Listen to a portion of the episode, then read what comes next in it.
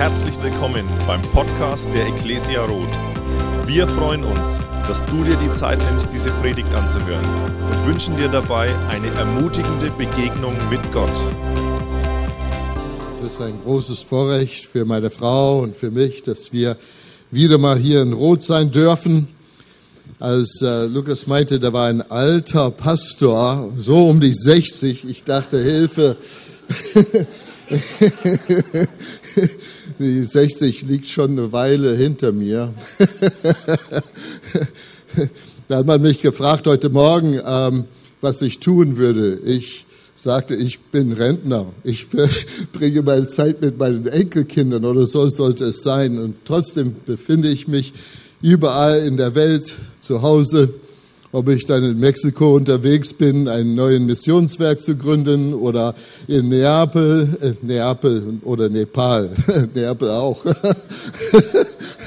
Für mich kommt es so ein bisschen durcheinander. Es fängt beides mit N an und dann plötzlich ist man an dem Ort, nicht? Und man sagt, meine Güte, was Gott hier alles tut und macht in der Welt, ist schon gewaltig zu sehen. Und äh, wir dürften das Vorrecht haben, hier in Deutschland ein Missionswerk zu gründen, mit kleinen Ableger auch in der Schweiz und in Großbritannien. Und jetzt kommen noch neben Mexiko auch noch Brasilien und vielleicht noch Holland dazu. Also das, es wächst und wächst. Und wir sehen, dass das, was Gott pflanzt, was Gott tut, nimmt zu und äh, wird immer mehr, auch wenn wir nicht gegenwärtig sind. Ist es nicht toll, dass man etwas starten kann, dass man nachher nicht schieben muss?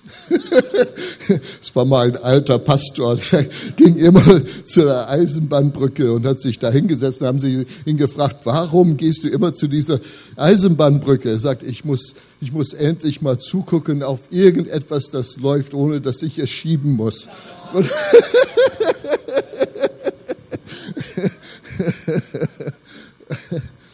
Oh, Halleluja. Gestern Abend wurde ich richtig überrascht.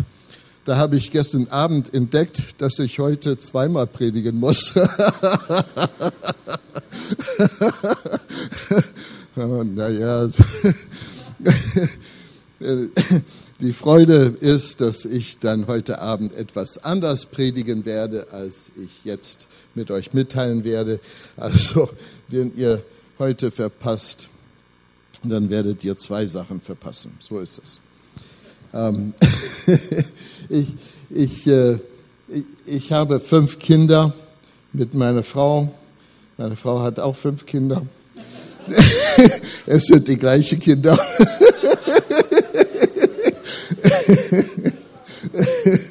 wir, wir haben zehn Enkelkinder. Ich freue mich, dass ich ihre Namen alle kann. Es hilft. Ne? Die Geburts, bei den Geburtsdaten muss ich immer bei ihr nachfragen. Sie, sie kann das. Und ähm, die, als die bei uns zu Hause waren, gab es immer bei uns Lobpreismusik und dann haben wir immer das Neueste gehabt bei uns, nicht? Also die haben immer die neuesten Lobpreislieder, Betungsliedern gehabt und äh, haben mich so ein bisschen darauf immer abstimmen können. Und irgendwann habe ich gemerkt, als sie außer dem Haus waren, dass ich nicht mehr aktuell war. Und so meine Lobpreissammlung äh, wurde jetzt zu den Klassikern. Und ähm, so, ich kannte einfach die neuen Lieder nicht. Die kamen von irgendwo anders, außer Hillsong. Und äh, das war irgendwas Neues, das entstanden ist. Und das war super und toll. Ähm, und dann kam vor ein paar Monaten ähm, dieses Lied Reckless Love. Ähm, und äh, das wurde überall gespielt. Anscheinend haben mehrere verschiedene ähm, äh, Musiker das auch aufgenommen und sie spielten das dann im Radio und überall. Und ich habe gedacht, das ist ja ein komisches Wort. Man spricht von Gott und Reckless Love in einem Satz. Das ist sogar, ich habe hier ein bisschen von den ähm, Text, Text, so, danke schön. Das ist von Corey Asbury. Das Lied, vielleicht kennt ihr das Lied. Kennt ihr das Lied? Singt ihr das auch hier? Ja? Gibt es das auch auf Deutsch? Ja? Wie heißt es auf Deutsch? Das heißt bestimmt nicht Reckless Love, oder? Vielleicht doch. Die Deutschen haben so viel Englisch jetzt übernommen, dass man nicht mehr weiß, ob, ob man Englisch oder Deutsch reden soll. Gewagte Liebe. Das ist fast besser. Das Wort reckless ist leichtsinnig. Das müsste man richtig übersetzen. Ist eine leichtsinnige Liebe. Und, und hier kommt es diese überwältigende, äh, endlose, leichtsinnige Liebe Gottes. Ja, es jagt mich. Ich habe gedacht, meine Güte, die Leichtsinnigkeit Gottes, das ist ja ein komisches Wort. Gott ist doch nicht leichtsinnig. Und man wirft, verwirft, also wenn man alt ist natürlich, verwirft man dann solche neue Lieder einfach weg, weil sie die Texte nicht richtig drin haben, nicht? Und dann kam noch dieses Ding danach, sagt, äh, äh, es, es verlässt 99 nur für den einen. Und dann, ich weiß, ich bin ein bisschen anders als die meisten Menschen. Und wenn ich dann anfange, solche Sachen zu hören, meine Gedanken sind dann nicht einfach nachzuvollziehen. Vielleicht bin ich eher leichtsinnig. Und, und da, da denke ich, Jesus läuft den einen nach, was ist mit den 99? Und wenn ich ehrlich bin, dann ist Christian wahrscheinlich derjenige, den der Jesus nachjagt. Und dann sitzen wir alle da und, und, und was ist mit uns? Nicht? Ich, ich gehöre zu den 99 und was, Gott, hast du kein Interesse an mich? Ne? Alles nur für den Christian. Nicht? Und dann, wenn Jesus wiederkommt mit den Christian, dann muss er die anderen 99 irgendwo nachjagen. Da ist er ständig am Nachgehen, um die Leute alle wieder zurückzuholen. Ich, ich habe gedacht, das ist, das, natürlich, das Lied spricht nicht von Leichtsinnigkeiten. Das Lied hat damit zu tun, dass Gott jeden Einzelnen nachgeht, bis er den findet. Und er will den überwältigen mit dieser überwältigenden, äh, endlose Liebe, die er hat. Das ist der Sinn von diesem Lied. Aber als ich mich darüber nach, Gedanken gemacht habe, über dieses, dieses Wort, ist mir ein interessanter Bibelvers in den Sinn gekommen. Und dann, wenn wir zurückspülen, dann sehen wir in 1. Korinther Kapitel 1 und Vers 25 eine ganz interessante Auflistung. Da kommt Paulus und er schreibt an diesen Brief an den Korinther und dann sagt er, dass, dass die Griechen suchen nach Weisheit und die Juden suchen nach einem Zeichen, aber wir verkündigen Christus, Jesus Christus, dem Sohn Gottes. In ihm ist Weisheit, in ihm ist Kraft, in ihm ist Unmögliches zu finden. Wir gehen nicht nur auf das eine. Und dann sagt er diesen, dieses tolle, das, diesen tollen Satz, denn das Törichte Gottes ist weiser als die Weisheit der Menschen. Ist Gott töricht? Auf keinen Fall. Gott ist nicht töricht. Er ist alles andere als töricht. Aber wenn man sagt, das, was wir nicht verstehen bei Gott und wir als töricht empfinden, das ist im letzten Grunde weiser, weiser, viel weiser als irgendetwas, was die Menschen sich ausdenken können. Und das hat dann mit dem Kreuz zu tun dass das Kreuz Jesu wirklich so was Gewaltiges ist. In den Augen von den Menschen ist das Kreuz und die Kreuzigung Jesus ist eine Sache, dass wir denken, das ist das Ende. Was ist denn damit los? Alles Gute, was Gott will, wurde damit einfach vernichtet. Und doch, das ist genau den Weg, den Gott auserwählt hat, um seine Kraft sichtbar zu machen durch die Auferstehung Jesu von den Toten. Amen. Und diese Kraft, die uns dann ergreift, kann unser Leben verändern. Jetzt kommen wir zu diesem interessanten Punkt, dass wenn ich das im Sinn, im Hinterkopf habe, dann habe ich das ein bisschen umschrieben. Und bei der Umschreibung komme ich dann zu diesem Satz, denn die Leichtsinnigkeit Gottes ist vernünftiger als die Gedankengänge der Menschen. ist Gott leichtsinnig? Natürlich nicht. Aber das heißt nicht, dass wir seine Taten nicht manchmal als leichtsinnig beschreiben und erkennen. Wir denken manchmal, dass das, was Gott tut, einfach keinen Sinn macht für unseren Logik, für unseren Vernunft, für unserem Denken. Es gibt drei Sachen, drei Sachen hier, die ich entdecke. Erstmal Leichtsinnigkeit bedeutet, dass ich keine Gedanken gemacht habe über das, was ich tue, dass ich einfach spontan etwas mache, ohne dass ich die Konsequenzen von dann dass diesen, diesen Taten überlege oder nachdenke. Das ist wirklich leichtsinnig. Wenn ich aber über Vernunft rede, dann habe ich die Sachen durchdacht von vorne bis hinten durch und ich weiß, wenn ich diese Entscheidung treffe, wird es dann das bewirken und ich ziehe mich auf das Ziel. Und wenn ich dann die Gedankengänge, das ist, wenn ich dann meine Vernunft benutze, um das, was ich glaube, umzusetzen und durchzuziehen. Und das ist eine wunderbare Sache. Und Gott der angefangen hat in der Schöpfung nachzudenken, wie er Menschen helfen kann und wie er ihnen seine Liebe offenbaren kann und wie er die Menschen zu sich ziehen kann. Und er hat so ein großes Herz. Wir waren alle rebellisch gegen ihn. Vom ersten Menschen an ist es in unserem ganzen Wesen drin, dass wir eine rebellische äh, äh, Seite haben zu uns, um alles abzulehnen, was von Gott kommt. Wir wollen nicht, was Gott geben kann, sondern wir wollen unseren eigenen Leben bestimmen. Amen? Ist das nicht so oder bin ich der Einzige?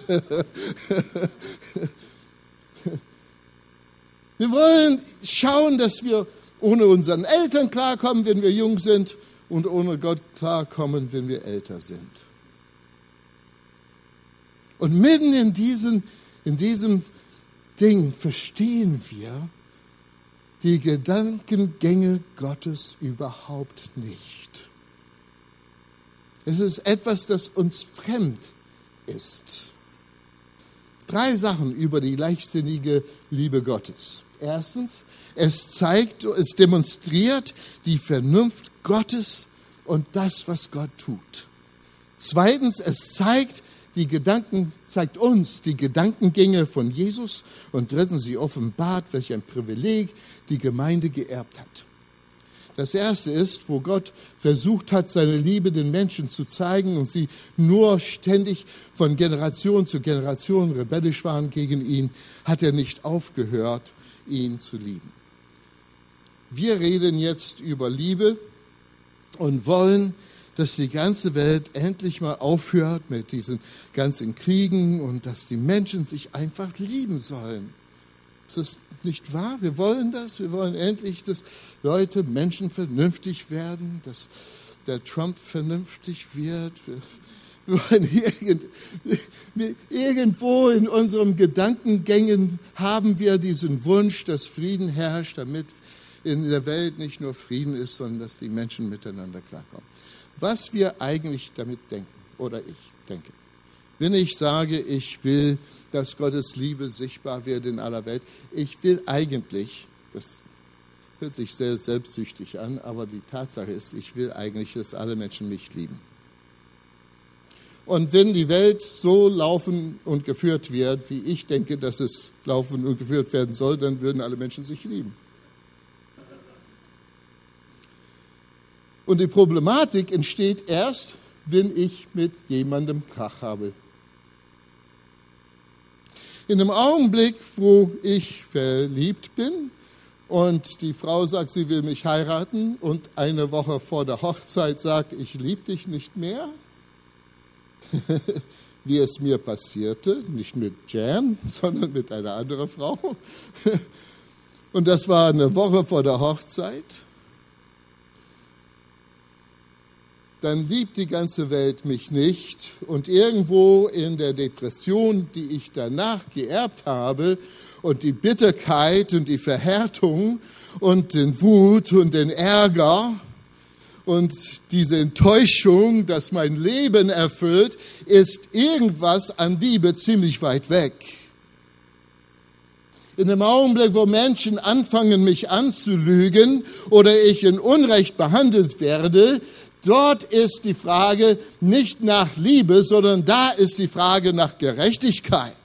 Dort will ich mein Recht haben. Dort will ich wirklich, dass alles so läuft, wie ich sage, dass es laufen soll. Und das ist schlimm, wenn jemand mich so angreift oder wenn jemand mich nicht respektiert oder wenn jemand mich klein macht oder klein schneidet. Also, da kann man vergessen, was an Liebe Gottes ist, denn ich wurde hier richtig angegriffen. Und warum muss es mir passieren? Und warum lässt Gott zu, dass der andere so gesegnet wird und ich nicht? Das ist nicht fair. Wie kann ein liebender Gott überhaupt denn so handeln und so denken? Und wenn ich dann anfange, das richtig mal durchzudenken nach meinem Vernunft, ist die Liebe Gottes leichtsinnig. Und da sehen wir das tatsächlich in dem Leben von Jesus, wo er anfängt, Liebe zu zeigen. Da kommt Jesus zu, äh, zu, zu, zu seinem Haus, ist alles voll, alles voll. Kommt einer, der gelähmt ist und will rein. Seine Freunde haben ihn getragen, aber die kamen nicht rein. So gehen sie jetzt auf Dach, sie machen das Dach auf, sie legen den Gelähmten auf sein Bett vor den Füßen Jesus und da guckt Jesus den an und sagt, deine Sünden sind dir verziehen. Er ist der Einzige in dem Zimmer, wo Jesus das, zu dem Jesus das sagt. Und alle anderen, die im Zimmer sind, werden jetzt entweder eifersüchtig, böse. Sie denken, wieso tut er das dem an? Was ist mit mir? Ihre Haltung Jesus gegenüber, und er guckt den an und er sagt, ähm, was ist einfacher? Den Menschen zu sagen, deine Sünden sind dir verziehen, oder zu sagen, steh auf und geh. Aber damit du weißt, also zu sagen, das ist kein Unterschied. Fast der gleiche Wortzahl. Man muss nur den Mund aufmachen und sagen, steh auf und geh. Wenn ich zu dir sage, steh auf und geh, ich hoffe, du tust das nicht. aber, aber es könnte sein, aber es hat keine richtige Wirkung, wenn ich das zu dir sage, oder? Nee, wenn ich sage, deine Sünden sind dir verziehen, hat es vielleicht die gleiche Wirkung, gar nichts. Wenn ich das tue. Und dann sagt Jesus, aber damit ihr wisst, dass der Menschensohn die Autorität hat, die Vollmacht hat, dir zu sagen, deine Sünden sind dir verziehen, sage ich zu dir, steh auf und geh. Und der Mann steht auf und geht. Und er geht geheilt und Vergebung voll in seinem Leben. Und die anderen haben diese Liebe, die Jesus ihm gezeigt hat, nicht erlebt sondern sie haben eine kritische Haltung gegen Jesus gehabt und haben Jesus abgelehnt, obwohl er was Gutes getan hat. Versteht ihr das?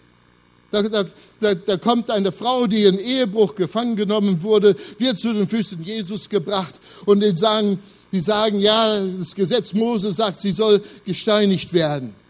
Was sagst du denn dazu? Und die Männer stehen alle rum mit ihren Steinen in den Händen, voll bereit. Und dann sagt Jesus, der malt etwas in den Boden. Und er sagt, okay, wenn Moses das sagt, alles in Ordnung.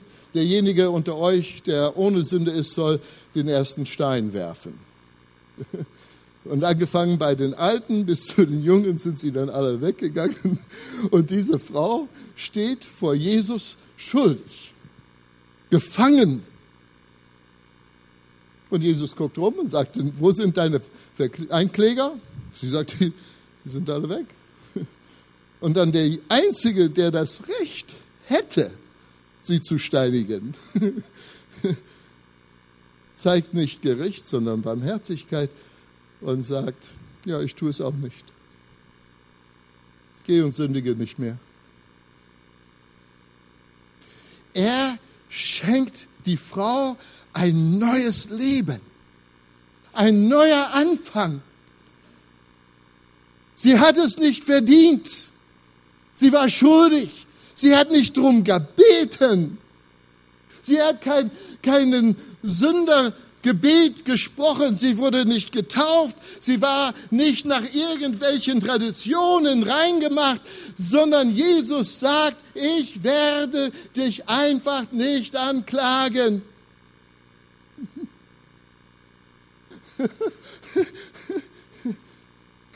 Da, da, ist ein Dieb, der neben ihm gekreuzigt wird. Und er sagt, gedenkt bitte meiner.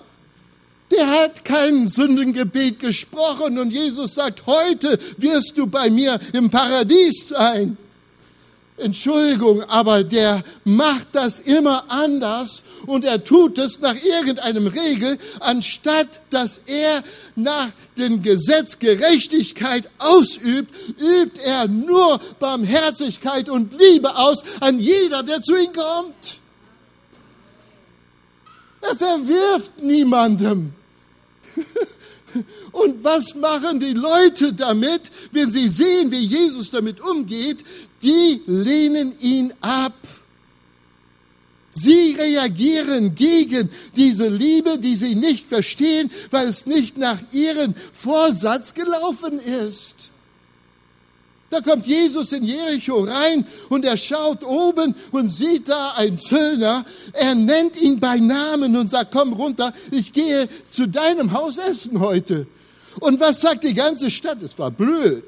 Die ganze Stadt fängt an zu sagen, weiß er nicht, mit wem er da äh, zu essen sitzt? Wenn er das wüsste, würde er es bestimmt nicht machen. Das ist ein Dieb, das ist einer, der von uns alle gestohlen hat. Warum geht er zu dem Essen? Das ist unmöglich. Und wir sitzen da und wollen ihn alle anrühren, weil er so bekannt ist. Ich will ja meine Hand nicht mehr waschen, weil ich ihn angerührt habe. Das war so lieb. Wenn Sie gewusst hätten an dem Tag, was passieren würde, hätte keiner geklagt. Da hätten sie lieber gejubelt und gesagt, wow, guck mal, Jesus geht mit dem Sünder ins Haus und will mit ihm essen. das ist unser Tag heute. oh, hast du es gesehen? Er geht mit ihm essen. Er geht mit ihm essen. Warum?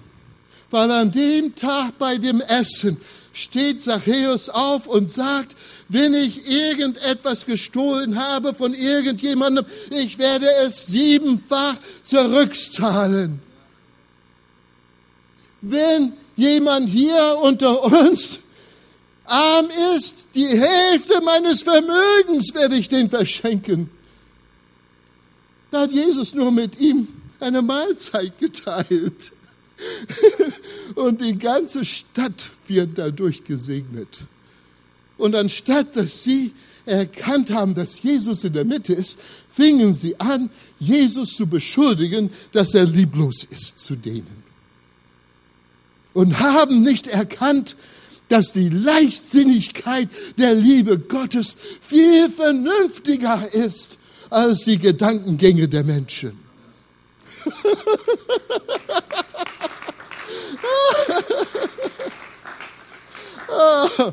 oh. Meine Tochter, als sie so elf, zwölf Jahre alt war, sagte, ich gehe zum Aasee schwimmen. Kennst Aasee da in Wesel nicht? Und die Naomi ist genauso alt wie Benny. Gleichen Geburtstag? Ein Jahr jünger? Kann sein. Bist du 39 schon? Wow, aber ich werde nicht sagen, wie alt meine Tochter ist. That's what he just said. I should have asked you first. You would have told me the right things. Oh, ich hätte meine Frau zuerst fragen müssen. Sie hätte mir das dann richtig äh, zurechtgebracht in der Sache. Stimmt. Aber am gleichen Tag feiern sie Geburtstag miteinander. Ist interessant. in zwei verschiedenen Kontinenten. Meine Tochter lebt zurzeit in China und er ist ja hier bei euch. Ne? Ihr seid ja gesegnet und die Chinesen auch. So,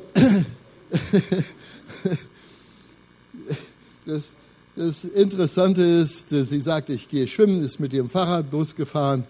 Eine halbe Stunde später kriege ich einen Anruf. Sind Sie Herr Thurston? Ich habe gesagt, ja, bin ich. Haben Sie eine Tochter namens Naomi? Ich habe gesagt, ja, habe ich. Sie sagte, bitte, Sie sollen nicht besorgt sein, aber sie ist jetzt gerade bei uns hier im Krankenhaus in Wesel und äh, Sie sollten sofort kommen. Äh, sie hatte einen Unfall. Meine Frau und ich, wir laufen zum Krankenhaus so schnell wir können. Die Polizei ist da, die wollen alles richtig aufschreiben. Sie wurde angefahren. Sie mit dem Fahrrad ist sie dann durch die Luft geflogen, Fahrrad kaputt, sie ist auf dem Kopf gelandet, war drei Wochen lang im Krankenhaus. Also das war mit einer tiefen Gehirnerschütterung. Der Fahrer war ein Türke. Und seine Frau saß neben ihm im Auto und hat eine falsche Aussage gemacht, sodass der Staatsanwaltschaft dann keinen Prozess geführt hat gegen den. Weil die Zeugenaussagen unterschiedlich waren und ich, meine Frau nicht, meine Frau war sowas verliebt, sie war nur besorgt um die Naomi. Ich bin so böse auf den Mann, der meine Tochter fast umgebracht hat. Und warum kann keine Gerechtigkeit stattfinden für diese Sache? Und als dann unser Anwalt uns sagte, da hat der Staatsanwaltschaft in Duisburg die Sache rausgeschmissen. Denkst du, dass ich hier ein Herz voller Liebe habe für den Mann, der meine Tochter fast umgebracht hat? Nein, ich will Gerechtigkeit. Ich will, dass hier etwas passiert, dass das zurechtgebogen wird, denn das war wirklich krumm von ihm. Er hätte nicht zu schnell fahren müssen, er hätte äh, die Straße beobachten müssen und, und, und das ist ja unglaublich, dass er meine Tochter sowas antun kann. Meinst du, dass in dem Augenblick, dass ich irgendeine Gedanke gehabt habe über Gottes Liebe für diesen Mann? Ja, Lukas, nee, Titus. Titus hat hier so schön gesagt, tausendmal mache ich dann einen Fehler, tausendmal kann ich mutig vor dem Thron Gottes laufen und Vergebung empfangen. Meinst du, dass dieser Mann bei mir überhaupt Vergebung gefangen hätte? Einmal, geschweige von tausend. Oder denkst du, dass ich in diesem Augenblick dran denke, dass dieser Mann überhaupt zu Jesus gehen kann, um Vergebung zu bekommen für die Lügen und die Taten, die er getan hat gegen mich und meine Familie? Entschuldigung. Ich müsste ein besser Christ sein als das, aber die Tatsache ist, ich denke nicht in diesem Augenblick, an die Taten Gottes für jemand anders, sondern ich will wissen, warum die Taten Gottes jetzt nicht sichtbar werden für mich und meine Familie. Verstehst du? Und jetzt schaue ich zurück ein kleines bisschen auf was Jesus in seinem Gedankengang getan hat Heute bitte hör bitte zu. Jesus hat so gehandelt in seinem Leben, als ob die Auferstehung schon geschehen wäre und dass er schon alles bezahlt hätte für alles Vergehen, für alle Sünden, über alle Zeit. Gott steht für Gerechtigkeit. Und wenn er für Gerechtigkeit steht, steht er auch für die Gerechtigkeit, die mir zuteil kommen sollte, wenn andere gegen mich sündigen. Er steht dazu, dass sie genauso die Vergebung erlangen können, die bei mir stattgefunden ist. Er kommt und wenn er jemand sieht, dann ist er fähig, sie zu lieben, weil er in seinem Herzen die Menschen schon vergeben hat, bevor sie die Sünde begangen hatten. Er hat eine ganz andere Gesinnung. Und wenn er kommt und er sieht, dass Ungerechtigkeit stattfindet, dann weiß er, dass Ungerechtigkeit muss vor Gericht stehen. Und dann ist er vor dem Gericht selber gegangen, an deiner Stelle und an meiner Stelle und für die Stelle von jedem Einzelnen, gegen den wir Vorurteile haben. Und er steht vor dem Vater und er sagt, ich zahle. Ich zahle, ich weiß, was es kostet zu lieben. Es kostet, dass Menschen mich ablehnen. Es kostet, dass Menschen mich nicht verstehen. Es kostet, dass Menschen mich sogar verurteilen für das, was ich nicht getan habe. Aber ich werde den Preis für ihren Vergehen bezahlen damit sie freigehen können und nicht unter der Last stehen. Und das ist wahre Liebe. Für uns sieht es so aus, als ob es leichtsinnig ist, aber das war der Plan Gottes von Anfang der Schöpfung, die er ausgeführt hat. Es war alles anderes als leichtsinnig.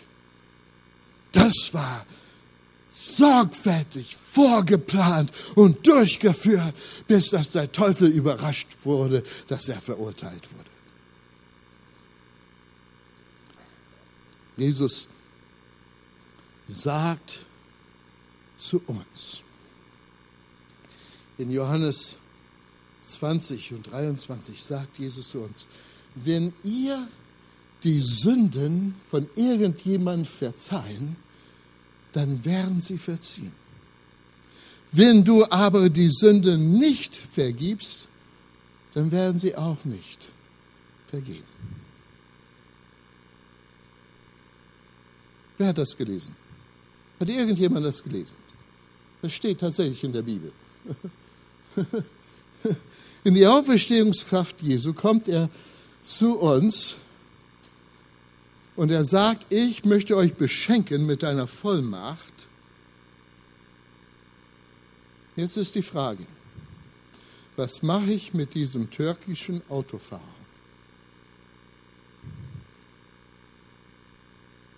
Wenn ich ihm nicht vergebe, was passiert?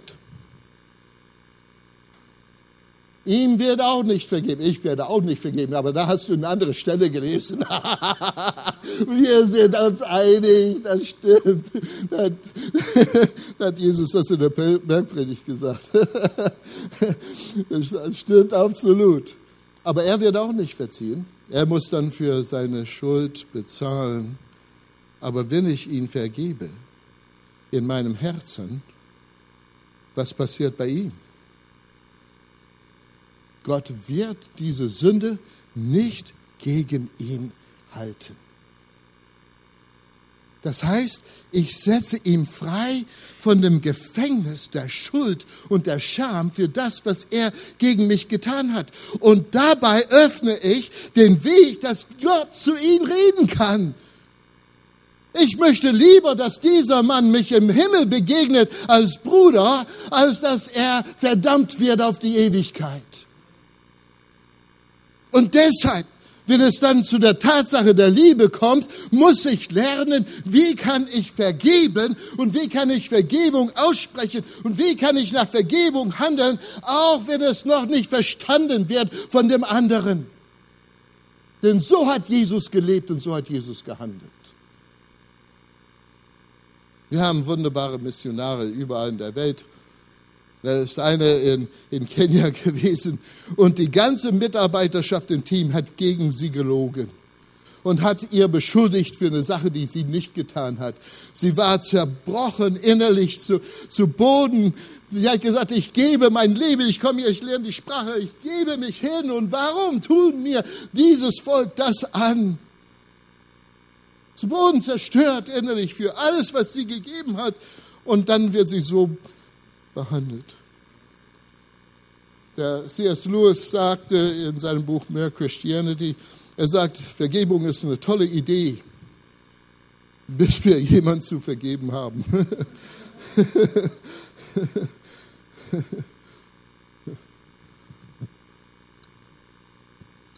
Ein anderer Missionar in Sao Paulo, Brasilien, in, in einem Slumviertel, kommt nach Hause, steht vor der Tür, will die Tür aufmachen und plötzlich steht einer hinter ihm mit einem Messer an seinem Hals und er sagt, mach die Tür für uns auf, sonst schneide ich dir die Kehle durch.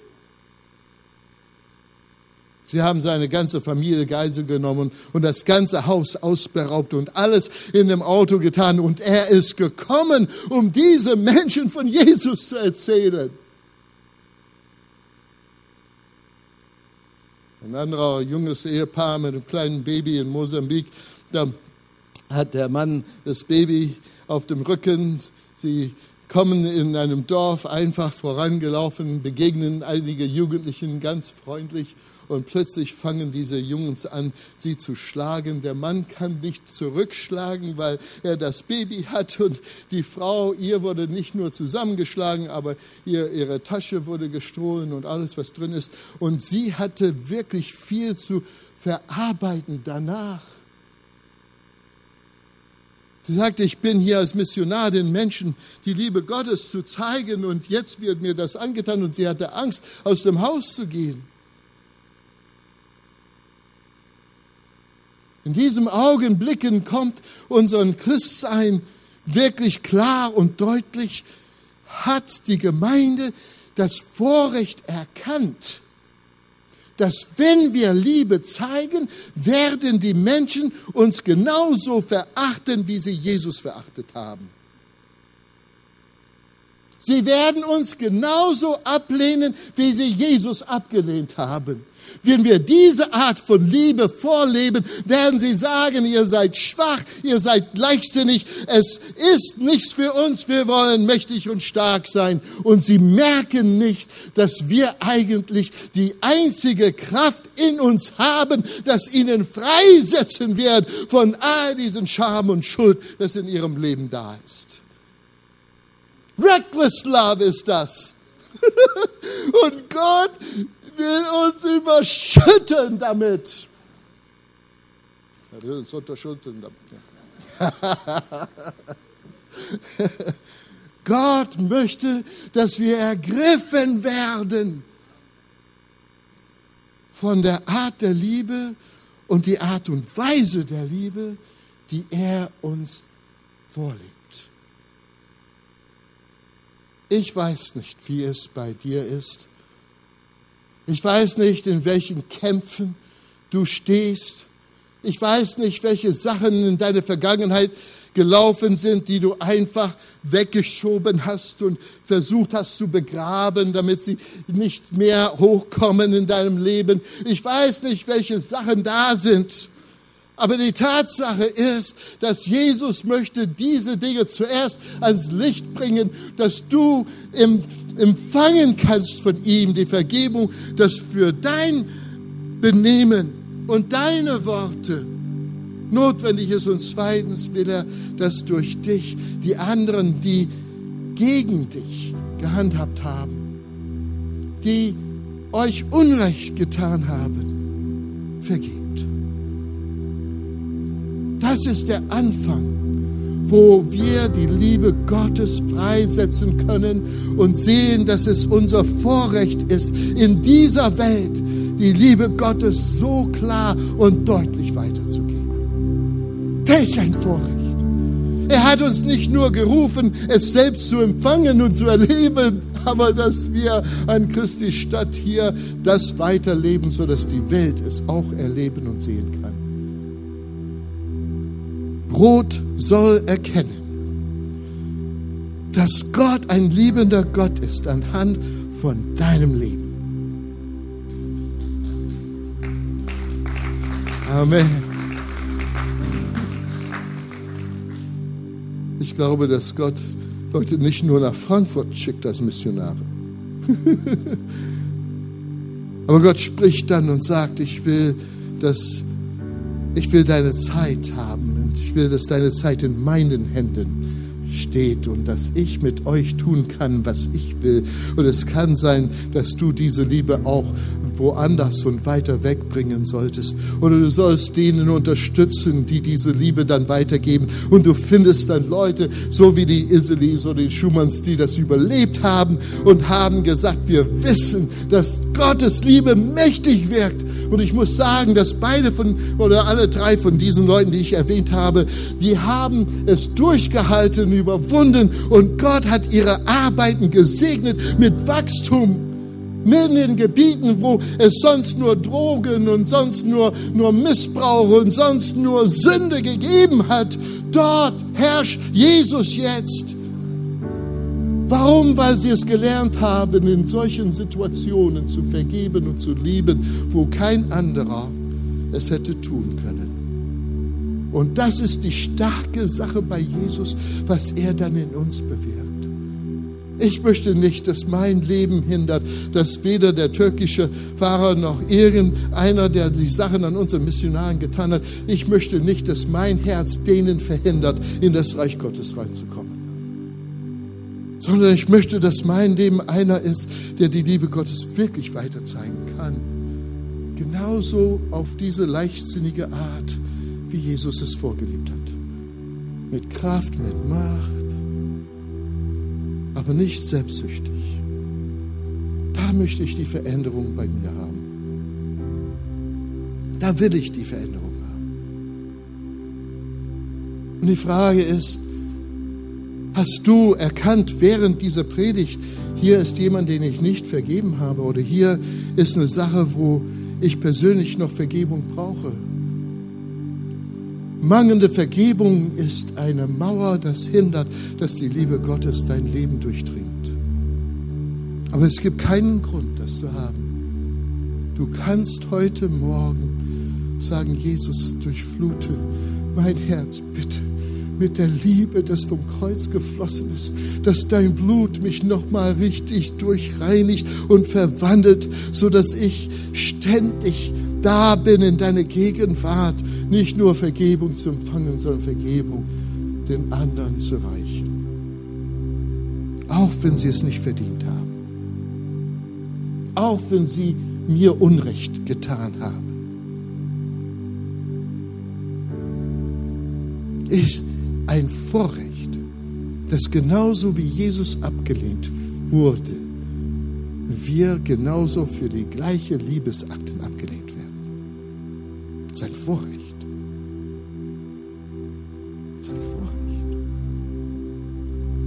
Siehst du in deinem Leben, wo Jesus noch jetzt, heute Morgen sich ansetzen kann? Wenn du möchtest, lade ich dich jetzt ein, dort aufzustehen, wo du bist. Und dass wir dann zusammen beten, Herr, lass deine Vergebung fließen und schenk mir ein Herz der Vergebung, dass ich so lieben kann wie Jesus.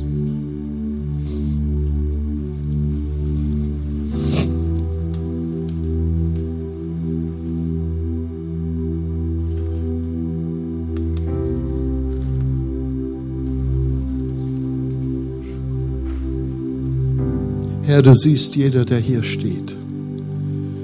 Du hast ihn heute Morgen tief in ihren Herzen angerührt. Es gibt Sachen, die sie jetzt mit dir tun möchten und müssen und sollten. Und ich möchte dich bitten, dass du das jetzt machst.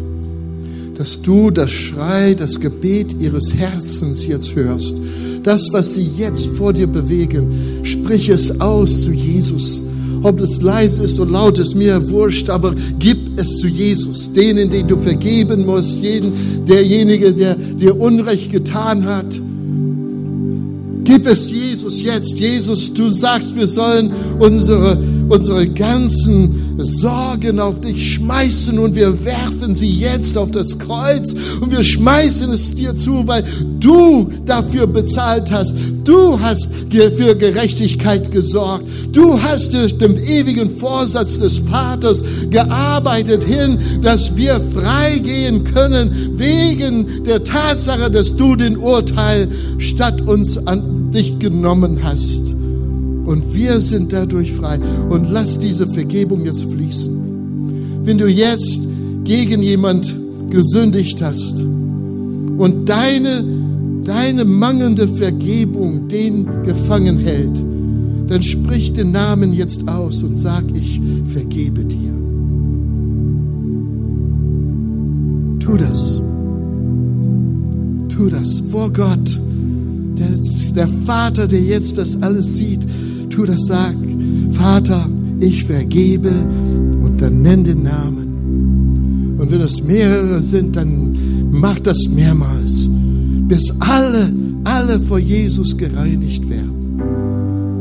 Und jetzt bitten wir einen Segen, Vater, für alle, die wir eben freigesetzt haben. Egal wo sie leben, egal wo sie sind, komm mit deinem Geist auf ihnen zu und ziehe sie alle zu dir, Jesus. Du wurdest erhoben, damit du Menschen zu dir ziehen würdest. Und wir erheben dich jetzt, dass jeder, den wir jetzt freisetzen, tatsächlich die, die Erfahrung erlebt, dass sie zu dir gezogen werden.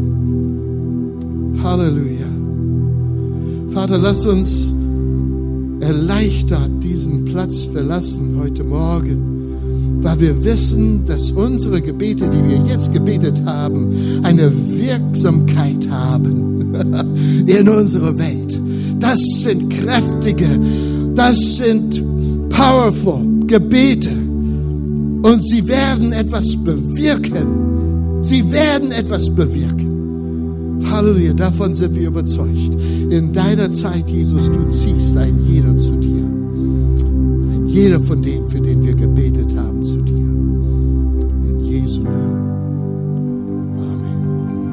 Wir hoffen, dass dir diese Predigt gefallen hat und dich in deinem Leben mit Gott stärkt. Außerdem wollen wir dich gerne besser kennenlernen. Dazu bist du herzlich eingeladen, unsere Sonntagsgottesdienste um 10 und 17 Uhr zu besuchen. Schau doch mal auf www.ecclesia-rot.de vorbei oder auf den sozialen Medien unter Ecclesia Rot. Wir freuen uns auf dich.